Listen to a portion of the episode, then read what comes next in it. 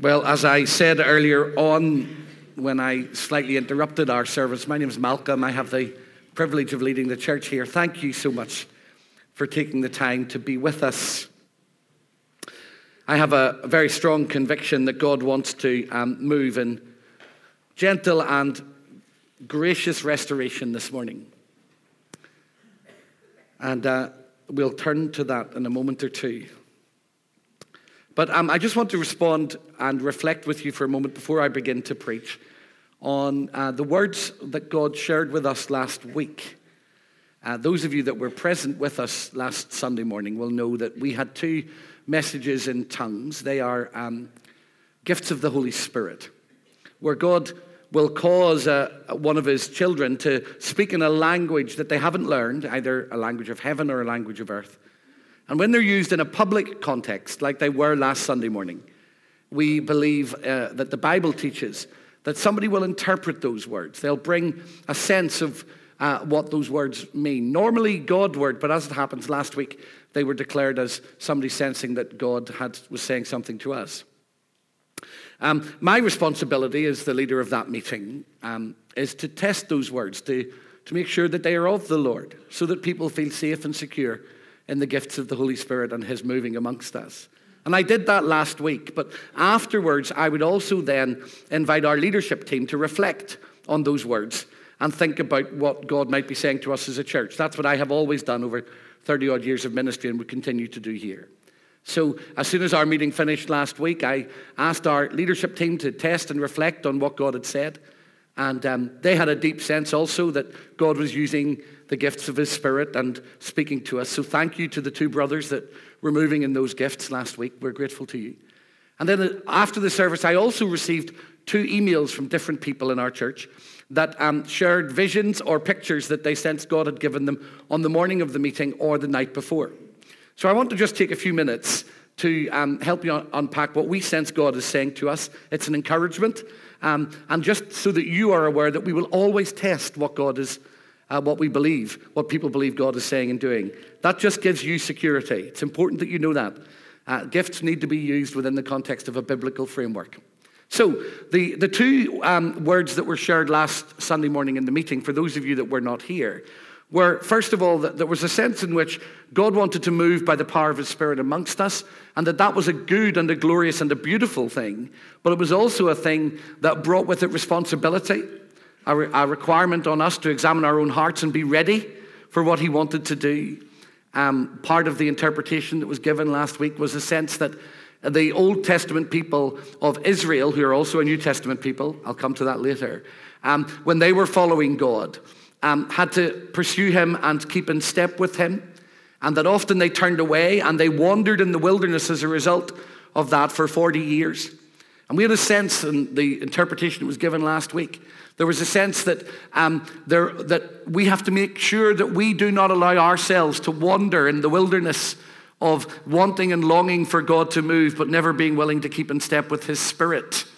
And there was a very profound sense of God saying, I am doing something amongst you which is important and beautiful and strong. Keep in step with me. Uh, make sure your hearts are right, brothers and sisters who are part of Dundonald Elim Church. Make sure you're walking closely with the Lord, because that day of God's moving in power isn't just a glorious day. It's also a day when sin can be exposed, when God can move, and there are serious consequences of that. And we believe that that was right and from the Lord. That it is important that we celebrate what God is doing, that we are rejoicing in all that the Lord is doing, and that we exhort you to keep in step with the Spirit, that we encourage you to stay close to God. And the, the two interpretations that were given last Sunday um, pointed toward those things. The two pictures that we were given, um, one was of a pipe that had um, had roots growing up in it, and God had cleared out some of that blockage, had removed some of that blockage, and was continuing to remove it because he wanted to move in power. Um, and that it was important for us to examine the roots of our own lives to make sure that we as individuals are keeping again in step with the Spirit. We felt that that vision was a clear confirmation of the interpretation as well, and that it was important to share that with you. And that we wanted to exhort and encourage you as a church to make sure that your roots are going deep down into God, not into Malcolm Duncan, not into Elim, not into anything else, into God and into his grace and into his mercy, and that you're allowing him to cleanse you and renew you and keep you close to him and keep you in step with him. And the second word that was shared was very similar to that from somebody entirely different. A sense of God saying, um, on these days and in these days when I am moving, I am restoring something, I'm renewing something, I'm building something up again, and I want you to be part of it, but you have to want to follow me and to pursue me. So I want to leave those with you. They're important words from the Lord, and I, I don't want us to lose a sense of them. I have a copy of them in a folder that I will keep for our church family, and uh, we will uh, come back to those and we will reflect on them. But I want to pray now for you, watching online or here in the room, that you might be able to respond to the voice and the direction of the Holy Spirit in your life and in what you are facing. Lord, thank you that you still speak today. Thank you that you are able to hear and see and that you engage with us. Thank you for the men and the women here who are listening to your Spirit and want to follow and pursue you. And we say to you this morning, continue your work amongst us. First, as a church, as a community of faith gathered in the name of Jesus, we thank you that you have um, been gracious enough to speak to us. And we respond as a leadership team, we respond as a church saying, Lord, we want to follow where you're leading. We want to pursue all that you have. And we thank you that you have been doing a work amongst us um, over the last little while, which is remarkable. And together we acknowledge it is your doing. It is your grace, it's your mercy and your love. And we don't want to claim any glory for it, Lord. We want to point it all back to you and say, we thank you that King Jesus is moving amongst us. We thank you that you're also moving in hearts and lives, that you are dealing with issues and pain and sorrow and heartbreak and things where people have got stuck. Thank you, Lord, that that's happening. We see it day in and day out. We ask you today to help us to stay close to you, to give us the grace to face those things that we need to face and to walk in your way and be willing to be faithful to your purposes. We recognize that our holiness doesn't call down your presence, that we can't demand that you move amongst us. We can't flick a switch and force you to do something. You are the sovereign, holy God. And we thank you that in your sovereignty and in your holiness, you're choosing to do something amongst us. Help us to keep in step with you. Individually, privately, as families, away from the glare of gatherings and what other people can see. Speak into every heart and every life and cause holiness and grace and mercy to grow and give us confidence in our great God. In Jesus' name, amen. I may, I know it may not be um, very commonplace for um, words that have been shared previously to be reflected on like that and brought back to you, but it will be commonplace for us. It is important that when God speaks, we listen. Um, so thank you for walking on that journey with us. We're working through the book of Acts, and we're going to continue to do that now. Would you please turn with me to Acts chapter three? It's the passage that we were looking at last Sunday morning, and we're going to look at it again. But this time, um, whereas last week we looked at the first half of it and the amazing gift of the healing of the man at the gate beautiful, who couldn't walk when Peter and John spoke to him in Jesus' name and he walked. The story's told in the first ten verses. This morning I want to take just a few moments to reflect with you on the rest of the chapter and how Peter particularly responded to their response to the miracle of the man who was healed. We're going to read Acts chapter three from verse eleven down to verse twenty-six. While he, that's the man who had been healed, clung to Peter and John, and all the, all the people ran together to them in the portico called Solomon's portico, utterly astonished. When Peter saw it, he addressed the people, "You Israelites, why do you wonder at this? Or why are you why do you stare at us as though by our own power or piety we had made him walk? The God of Abraham, the God of Isaac, and the God of Jacob, the God of our ancestors, has glorified his servant Jesus, whom you handed over and rejected in the presence of Pilate, though he had decided to release him. But you rejected the holy and righteous one and asked to have a murderer given to you, And you killed the author of life, whom God raised from the dead. To this we are witnesses. And by faith in his name, and his name itself, has made this man strong, whom you see and know. And the faith that is through Jesus has given him this perfect health in the presence of all of you. And now, friends, I know that you acted in ignorance, as did your rulers. In this way, God fulfilled what he had foretold through all the prophets, that his Messiah would suffer. Repent, therefore, and turn to God, so that your sins may be wiped out, so that times of refreshing may come from the presence of the Lord, and that he may send the Messiah appointed for you. That is Jesus, who must remain in heaven until the time of universal restoration that God announced long ago through his holy prophets. Moses said, "The Lord your God will raise up for you from your own people a prophet like me. You must listen to whatever he tells you, and it will be that everyone who does not listen to that prophet will be utterly rooted out from the people. And all the prophets, as many as have spoken from Samuel and those after him, also predicted these days. You are the descendants of the prophets and of the covenant that God gave to your ancestors, saying to Abraham, and in your descendants all the families of the earth shall be blessed.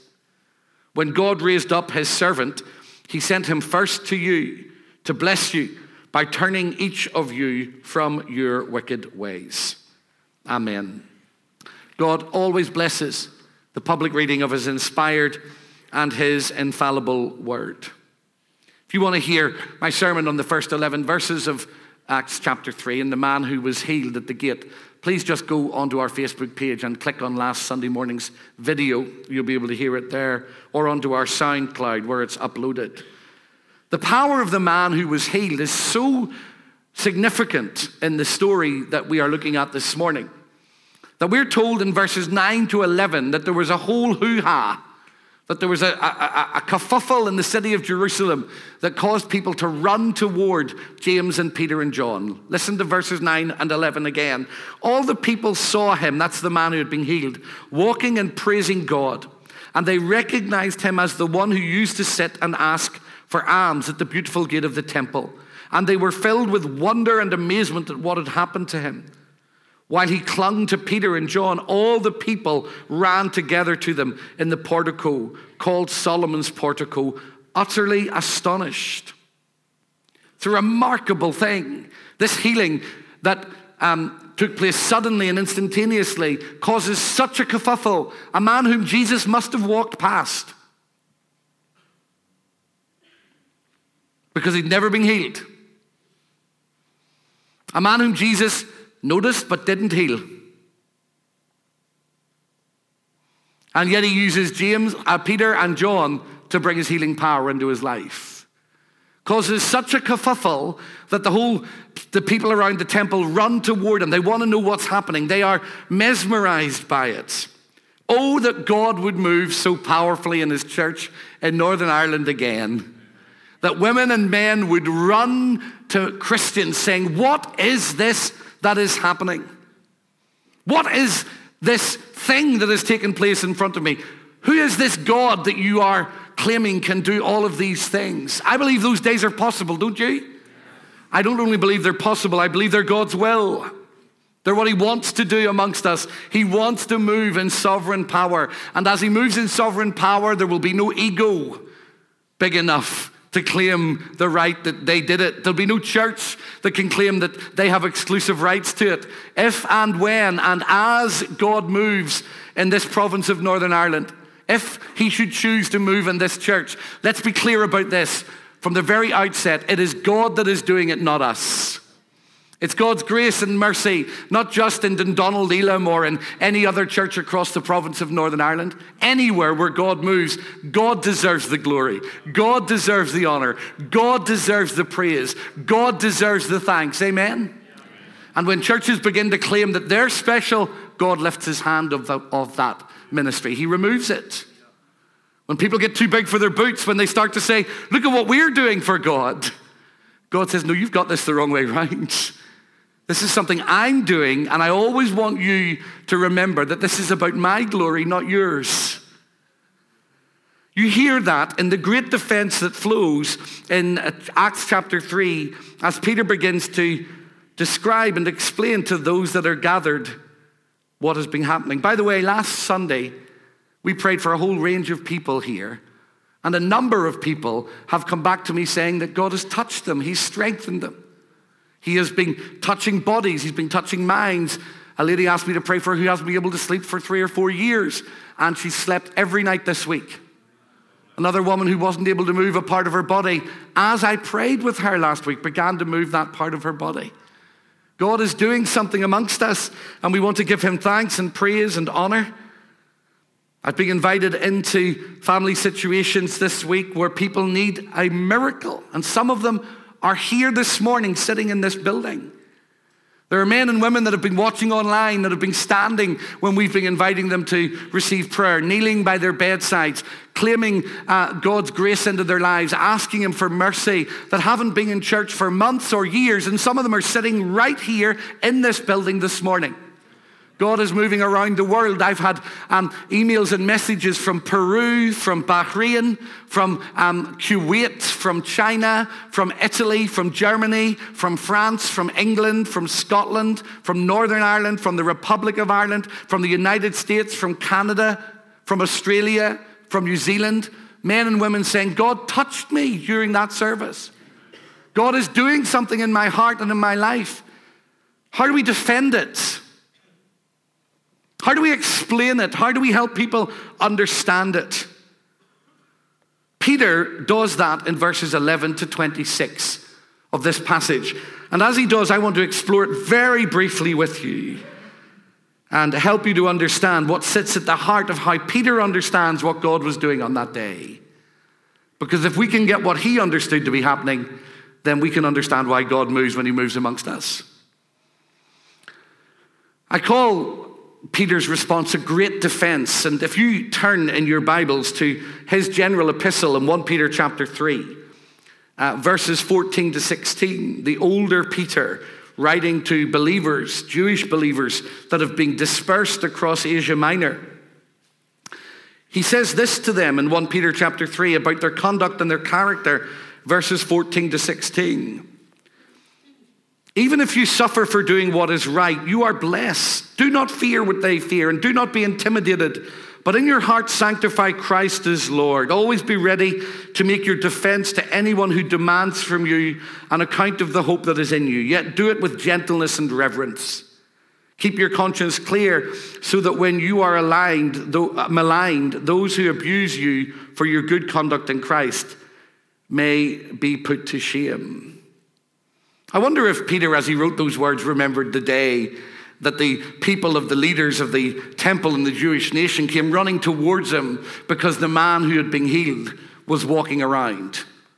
Because when you examine what Peter says in Acts chapter three, you realize that he gives a defense of his faith. He gives a defense of who Jesus is and what he has done. And he does it with reverence and gentleness and respect. But he does it with courage. He does it with conviction. He does it with faith. He does it with expectation. And he does it with a realization that he's going to end up in bother. As a result of his defense, he and uh, John are put through some pretty harrowing times. Yet Peter still gives his defense. We can learn from that ourselves. So to the defense itself. From verses eleven to twenty-six, Peter helps them understand why he believes they have witnessed a miracle. He wants them to understand a number of things. I'm going to run through them very briefly with you because they're not obvious. Firstly, I want you to look um, in the story in Acts chapter three at verse thirteen. As Peter begins to explain what is happening, he says this to them, "The God of Abraham, the God of Isaac, and the God of Jacob, the God of our ancestors, has glorified his servant Jesus, whom you handed over and rejected in the presence of Pilate, though he had decided to release him." Peter roots what they have seen, the healing of a man who couldn't walk, in the Jewish nation's greatest story. It's a story called the Exodus. The verse that he uses, the phrase that he uses, the description of who Jesus, of who um, God is, that he uses in verse thirteen, the God of Abraham and Isaac and Jacob and so forth, is taken directly from Exodus chapter three, verse six. And that's the passage in the Old Testament where God appears to Moses and says, I have come to set my people free.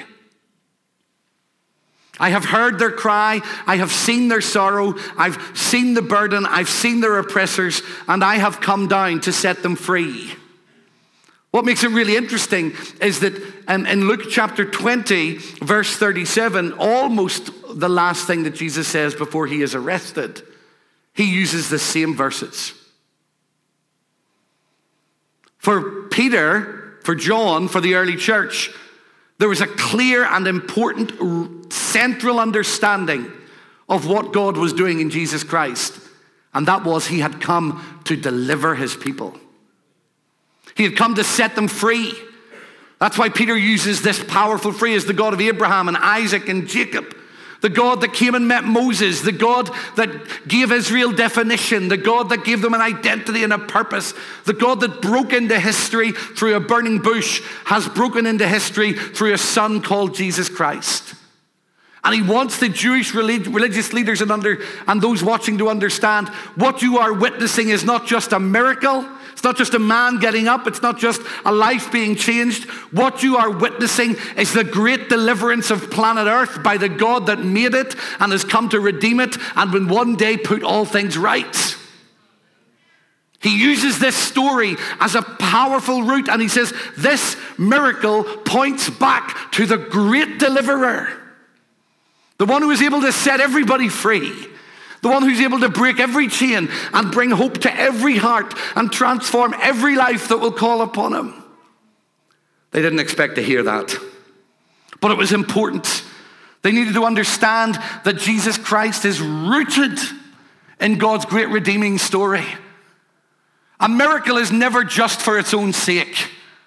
I could take you to churches across the United Kingdom and across Northern Ireland and across the world who live for the miracle. It's all about the miracle. It's all about a moment. It's all about saying you'll never be sick, you'll never be poor, you'll never struggle. But nowhere in the Bible, nowhere in the New Testament is a miracle used just for the sake of making people happy. It always points to God, the great deliverer. God who has come and interrupted time and history and has broken out of eternity into our daily lives to bring his deliverance to the world. What if that's what God is beginning to do? What if that's what's beginning to stir in the hearts of a tiny church on East Link Road and Cumber Road? What if God is breaking into our midst, not so that we have great services, not so that we say, oh, I really love that church. The seats are so comfortable. The heating is amazing. Love the shape of it. Nothing beats the snazzy pastor. He's wearing a new jacket today. Wonder where he did, did he get that handkerchief? Is that a new tie? Like your hair, you could do with a haircut, but you're all right. Instead of coming and going and saying, well, I liked it, I enjoyed it, I got something out of it. What if God is saying to us, I want to break into Northern Ireland culture. I want to break into Ireland. I want to break into Europe, not just through Dundonald Elim, but through my church. I want to see men and women changed and transformed because the great deliverance that I began in my son Jesus Christ on the cross isn't finished yet. There's still work to do. Peter roots this miracle in the great exodus, the great story of deliverance, and unapologetically, with passion and faith and commitment and expectation to you and to those joining us across the airwaves on um, the internet. I say this, I still believe God wants to bring deliverance to his people. I still believe he wants to set people free. He wants to heal, he wants to restore, he wants to renew, he wants to deliver, he wants to cleanse, he wants to move in miraculous power and in conversion and in new life, not so that a church gets a, a good name, but so that he gets the glory and men and women believe that he's still the living God that can transform and change lives. There is none of us in this room, none of you online, who are so far gone that God cannot reach into your heart and touch you. There's nothing that you have done that could exclude the great deliverer from coming into your heart and your life and impacting you. The second thing that he roots it in, and you would miss it very easily in verse seven, in verse thirteen, is he describes his Savior Jesus, the one who has healed, as God's servant. The word that is used is an unusual word in Greek, which is a, an attempt to replicate a word in Hebrew. Sometimes it's translated son, but actually servant is better, I think, in this context. It's a word that is borrowed from a passage in the Old Testament that is recorded in the book of Isaiah, chapter fifty-three. It speaks of Jesus as a suffering servant who was borne our iniquities and carried our sin and taken our weaknesses, and by whose stripes we are healed. A Jesus who faced rebuke and ridicule and suffered a great deal, a, a servant who laid his life and his will down that God might have his way and purpose through him. If Peter is making a point about the Exodus, quoting Moses, he's also making a, a point about the Savior being one who will suffer, who has borne sin and pain, and by whose stripes we are healed. He goes on to make a direct um, connection for them. He tells them that on the day that Jesus died, if you read Acts chapter three, there were two. There were others who died that day. One of them was called Barabbas. And he points out to them that they chose to let the guilty one go free and punish the innocent one. And he's making a point about this great deliverance for all humanity, for all people. And it is rooted in the great deliverer who sends his servant so that you, the guilty, can go free. Who carries your pain and your sorrow and your sin and mine and sickness. Who carries my brokenness. And Peter points directly back to the day that Jesus was crucified and paints a picture of Isaiah chapter fifty-three. And he says to them, you chose to let a, a guilty man go free and to kill an innocent man. And that innocent man chooses to let you go free if you will let him and take your punishment. What better news could there be than that? A powerful grounding of this story. And as you will begin to see, I have no doubt, what's happening here is Peter is rooting them in their own story. He's rooting them in a And a, and a tale and a promise that God has made to them. By the way, as an aside, in his reminding of the Jewish people that are listening to him, that they crucified Jesus and they killed him and let the guilty man go free, please never assume that the New Testament suggests that the Jewish people are somehow blighted or punished or, or, or cursed because of what happened in Jerusalem. That is not in the New Testament. You can't find it anywhere. There's nowhere actually in the New Testament that suggests for one moment that God will break his promises to Israel. Rather, Peter and John and Paul and all of the other apostles point back to Israel and say, God will keep his promise to Israel and keep his promise to the church. He will draw them into living relationship with him. And in fact, Peter's arguments across this are rooted in the Jewish story. I want to ask you this morning to deliberately and intentionally continue to pray for the peace of Jerusalem, to pray for the men and women that live in that city and in that land, and to pray that God would draw the Jewish nation unto himself, that their eyes would be lifted to the Messiah, the King of Life that Peter is talking about here. So he roots their story in the Exodus, and he roots their story in the servant Jesus. But then he uses a wonderful and powerful phrase to describe Jesus in verse fourteen. He describes him as the holy and just one. That's a phrase that will appear in Acts again and again. It appears in Acts four twenty-seven or something similar to it, and in verse thirty. It appears in Acts chapter seven, verse fifty-two. And it appears again in Acts chapter twenty-two, verse fourteen. And there are two things that Peter is doing here. Again, going back to the story of who Jesus is. But he's describing him as holy and just. And I want you to remember who it is that's describing Jesus. Here's a man that lived with him up close and personal for three and a half years. And what he is saying is, this man was the real deal. Everything in his life fitted with what he said. He never did a thing wrong. He always obeyed what God wanted. He was kind and compassionate and pure. He's making the point here so that they understand that they let the holy and just one die and they released the guilty one. But his description of Jesus is so beautiful So powerful because he knew him. He's describing this friend, this leader, this Messiah, this rabbi, but he's describing him as holy and just. The closer you get to Jesus, the holier you will discover that he is. The more just and beautiful and alluring and wonderful and life-giving he is. You, you can never use enough words in English to describe the Savior of the world, Jesus Christ. He is beyond compare. The sheer beauty and faithfulness of his life inspires me every day. In verse fifteen, Peter describes him as the Prince of Life. Your Bible might say the author of life. Actually, the word author is quite helpful. He's the one that initiates life. An author is the person from whom the ideas flow. The one that writes the story, the one that knows the end from the beginning. I know many of you won't have read it, but J K Rowling, when she wrote the Harry Potter series, wrote the last sentence before she wrote the first one.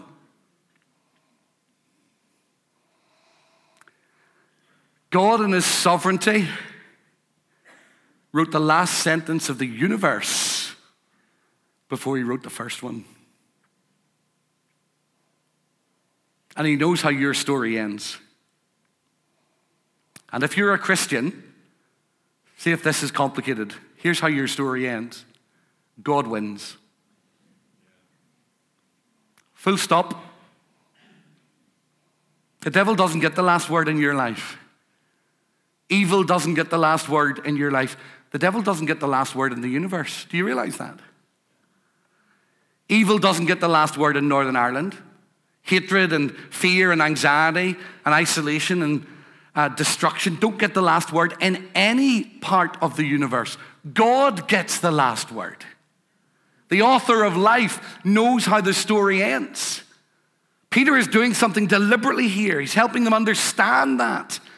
And then in verses seventeen through to twenty-six, the second half of this amazing defense, I want to try and help you understand what he does. He fundamentally lifts their eyes and points them to the end story. But he does that by saying this to them simply and profoundly. The end of the story is the restoration of the whole universe. The whole nine yards will be changed and transformed. God wins.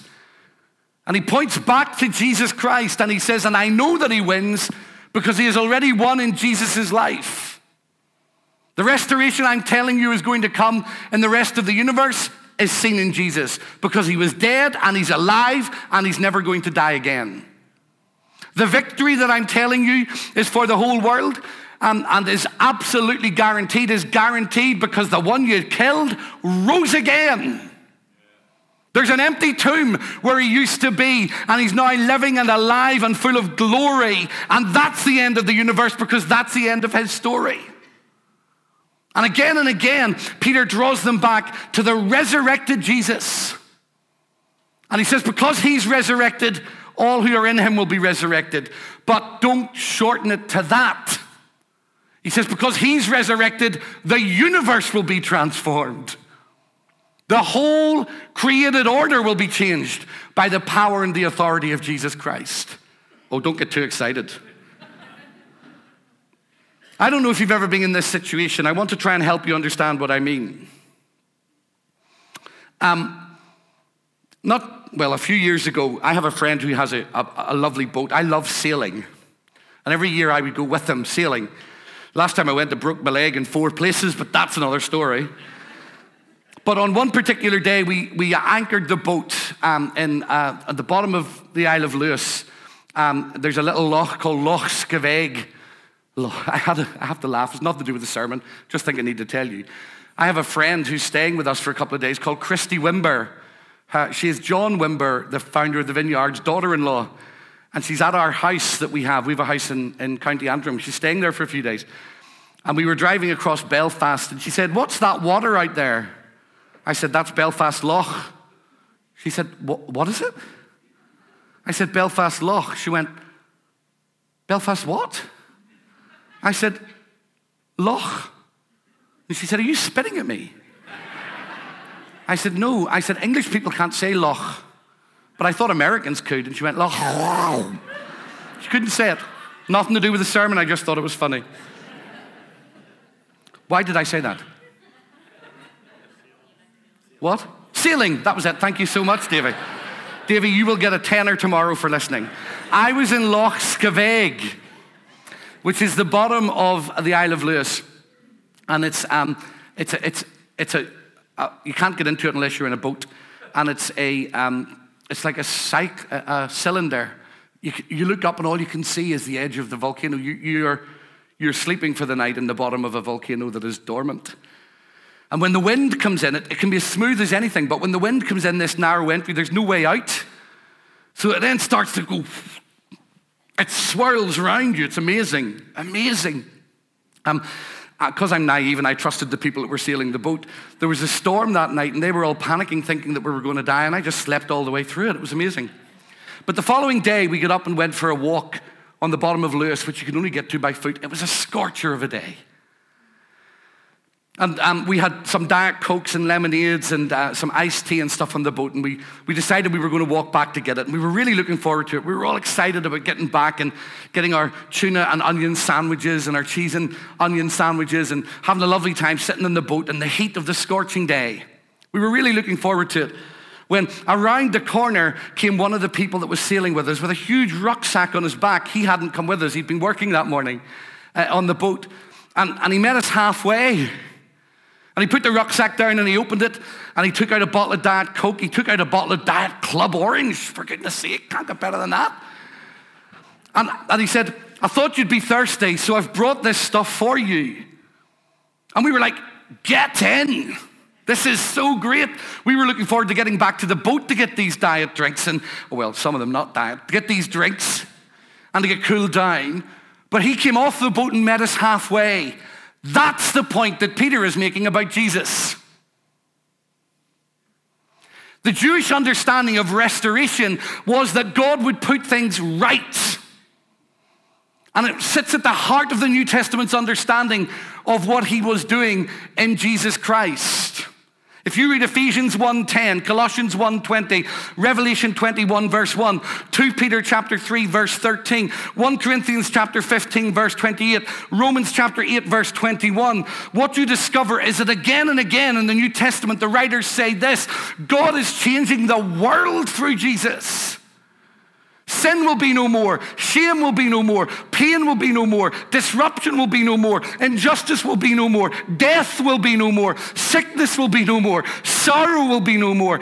Sadness will be no more. They're describing the end of all things in Jesus Christ.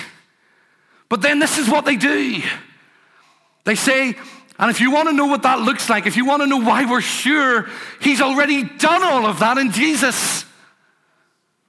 He has stepped out of eternity into history.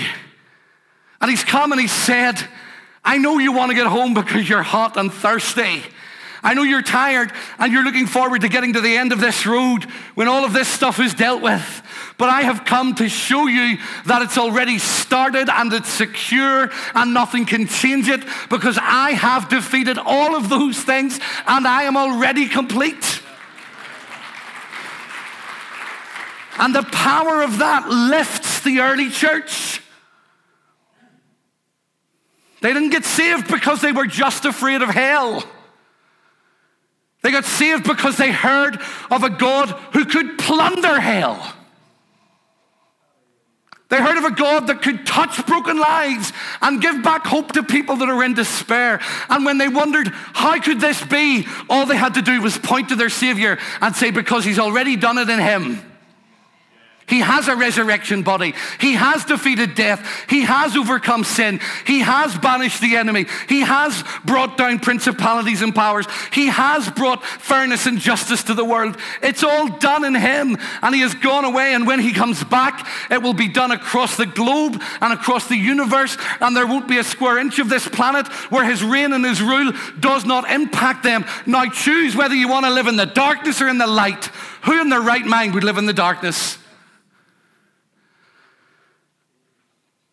The fundamental idea that sits at the heart of this sermon is not simply that a man got healed. It is that a man got healed because Jesus Christ has done it all. And the world can never be the change the same again.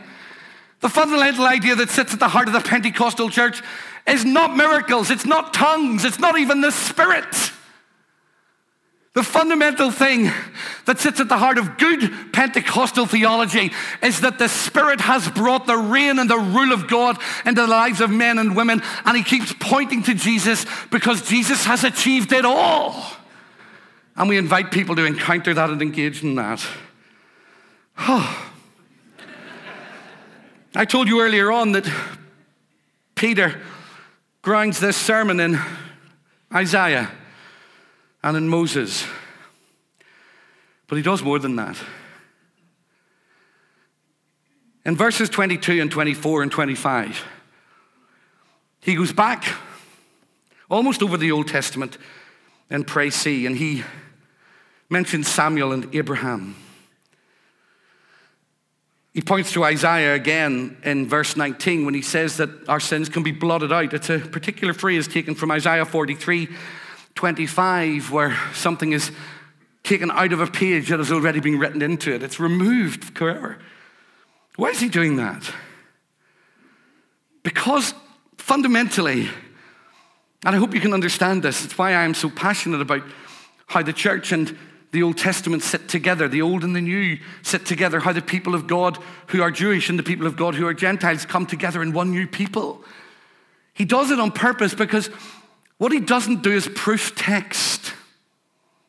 He doesn't take a verse here and a verse there and kind of string it together in the hope that it gives people a bit of an encouragement. Peter in this sermon roots the purpose and the story of Jesus in the story of Israel in the Old Testament. In the verse, the story that shapes the rest of the Bible, Genesis chapter twelve. You are blessed in order to be a blessing, and through you the whole world shall be blessed. Don't worry, I'm not talking about replacement theology and Zionism at the moment. I'm talking about this great and powerful story. And what Peter does is say, let me remind you of your big story. Abraham, who gives you definition. Moses, who gives you purpose and law and, and, and, and boundaries. Samuel, who is one of your prophets. Isaiah, who is one of your prophets. He takes the fundamental, huge story with all of its complexities and confusion in the Old Testament, and he says, this is all about one man. This whole story with all of the books and the cultures and the languages and the, all of the stuff that can really confuse us. thirty-nine kings in um, the divided kingdom, three in the United Kingdom, arguing over a, a building project and tax for the temple, being deported to Assyria and Babylon and Persia, when Daniel fits and Jeremiah fits and Malachi fits and Obadiah fits and Jonah and, and, and, and, and, and Habakkuk and Haggai and Zechariah. How you get together with the Kings and the Chronicles and, and Samuel and where David and Saul fit. He takes this whole complex, beautiful story and he says, all the major players point to Jesus. The whole story of the universe points to Jesus. Oh, wow. No wonder the early church grew. It had a passion for the kingdom of God and its purposes. And in order to enter it all, Peter says Gentiles will be part of this, Jews will be part of this, God's kingdom will extend. In verse nineteen and verse twenty-six, he says, do you want to know how to get in? Do you want to know how you gain entry to this remarkable story? You repent. You get on your knees and say, God, I need you and I'm sorry. You'll never get to heaven just by singing and praising. You'll never get to heaven by reading the Bible. You'll never get into this just by praying. There is a doorway into this remarkable, life-giving story, and it is repentance. We turn from ourself. We turn from our own strength. We turn from our own reliance. We turn from our own ideas. We turn from our own power, and we look to Jesus. The Jesus who has already proved that everything is done. So where does that leave you today?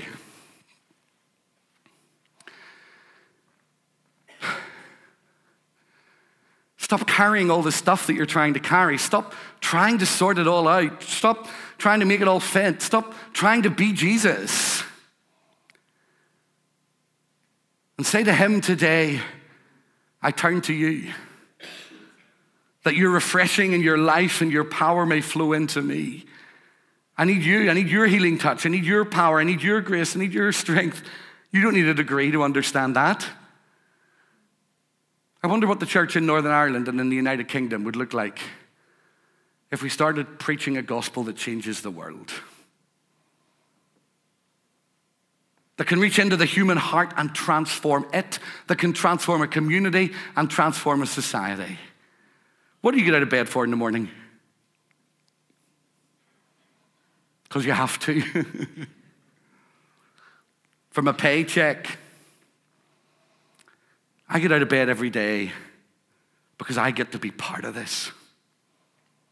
I'm invited into the greatest story ever told, with an outcome that nobody could describe, to stand in a victory that will last forever, to be free from all of the sorrow and the pain. And that means that everything that I go through is worth it.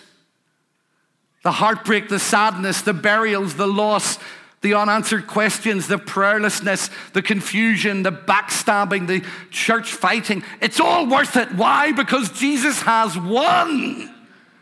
And I am part of a vanguard that's saying into the world, into Northern Ireland culture, our future doesn't have to be the same as our past. Belfast doesn't have to always be known as the city with the hotel that's been bombed the most. Don't really like the Europa anyway, but that's another story. We could be known as the city where God began a move in Europe again. We could be known as a city where God heals people, where God breaks down sin, where he brings families together. Why not? You might say, well, we're too small. I think Judah thought they were too small. I think David thought he was too small. I think Jacob thought he was too small. I think God uses small people. I think he uses insignificant communities. I think he speaks into people who know that they don't have what it takes, and he raises them up and does something through it. Let me let you into a secret, and I don't want this to frighten you. My vision isn't that God will build, fill our, our building or will build another one and he'll fill that. That's not the vision that God has given me. The vision I believe God has given me Oh, is of millions of people across Europe touched by the power of the gospel. Churches planted, prophets, teachers, pastors, evangelists, theologians, businessmen, politicians, doctors, lawyers, businesswomen, leaders raised up in the province of Northern Ireland and on the island of Ireland and sent around the world. An awakening that will make the great awakening look like the lesser awakening, because God is able to do it. All he needs is a generation of people who believe that the gospel is strong enough, that Jesus is faithful enough, and God the Father is loving enough. And what if he wants to do that in you today? Let's pray. We come by the power of the Holy Spirit to the universe creating God, to the world-redeeming God, to the Savior who sent his Son to die on a cross for us. And we believe that all things are possible. We ask you to breathe your power into this meeting and across the airways by the power and presence of the Holy Spirit. Help us to trust you and to live for you and to lay our lives before you. And in these moments, Lord, would you move in sovereign power? Set people free that are trapped in sin. Open lives that have been blighted by sorrow and shame and have lost the ability to hope. Come, Lord Jesus, and have your way amongst us. I'm not going to make these appeals long, but I do believe it's right to make them. If you are online, then respond to these appeals by just emailing us, my colleague, pastor at pip at dundonald elim dot church. Or myself, Malcolm at dundonald elim dot church. Or just send us a private message on the Facebook page and we'll get back to you. If you once walked with Jesus and your life has become bogged down by sorrow or despair or frustration or disappointment, and today you're saying, I want to give my life to this again. I want to lay my life at your feet, Lord. I want a bigger vision of who you are, and I'm giving you my pain and my sadness and my despair and my brokenness, and I'm asking you to breathe in sovereign grace your life and spirit into me once more. Then put your hand up. Nobody else is looking. I just want to see it and pray for you. Thank you. Thank you. Thank you. Thank you. Thank you. Thank you. Wow, who else? Thank you. Thank you. Thank you.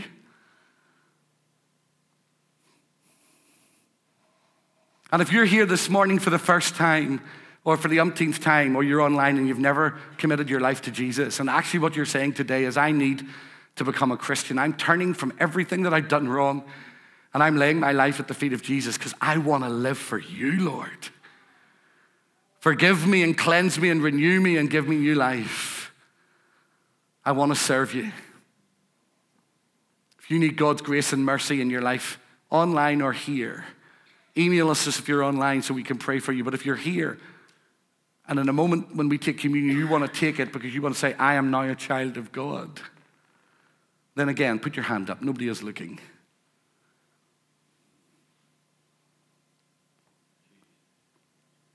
Is there anyone here? Thank you so much.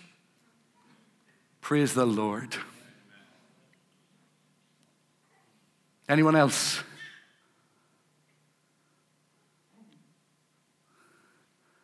Don't be afraid. Don't be nervous. Don't be anxious. Lord, I want to thank you for the work of your Spirit in this place this morning.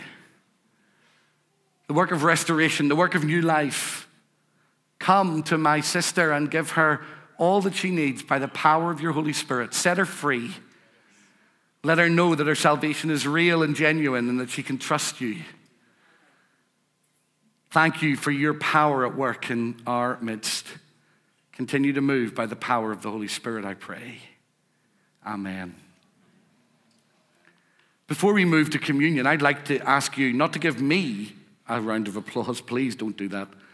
Uh, but I think sometimes it's right to just give God a clap offering because we want to say, we believe you, we trust you, and we celebrate your goodness. Let's give him a clap offering, shall we?